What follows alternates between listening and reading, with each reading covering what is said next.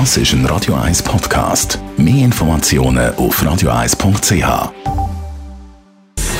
Gesundheit und Wissenschaft auf Radio 1. Unterstützt vom Kopfwehzentrum Irlande Zürich. www.kopfwww.ch Forscher haben etwas sehr Spannendes entdeckt im Zusammenhang mit Haien. Wenn Haie fressen, dann fließt Blut.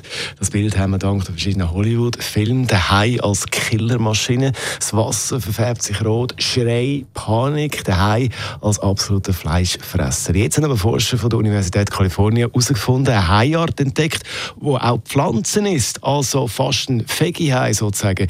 Und die Pflanze ist der Hai sogar lieber als die Meeresbewohner.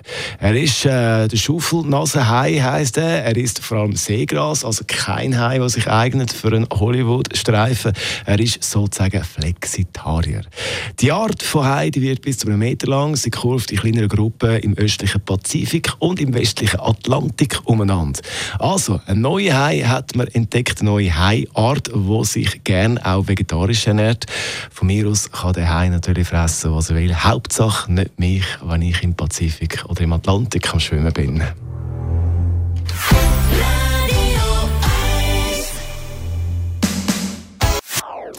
Das ist ein Radio 1 Podcast. Mehr Informationen auf radio1.ch.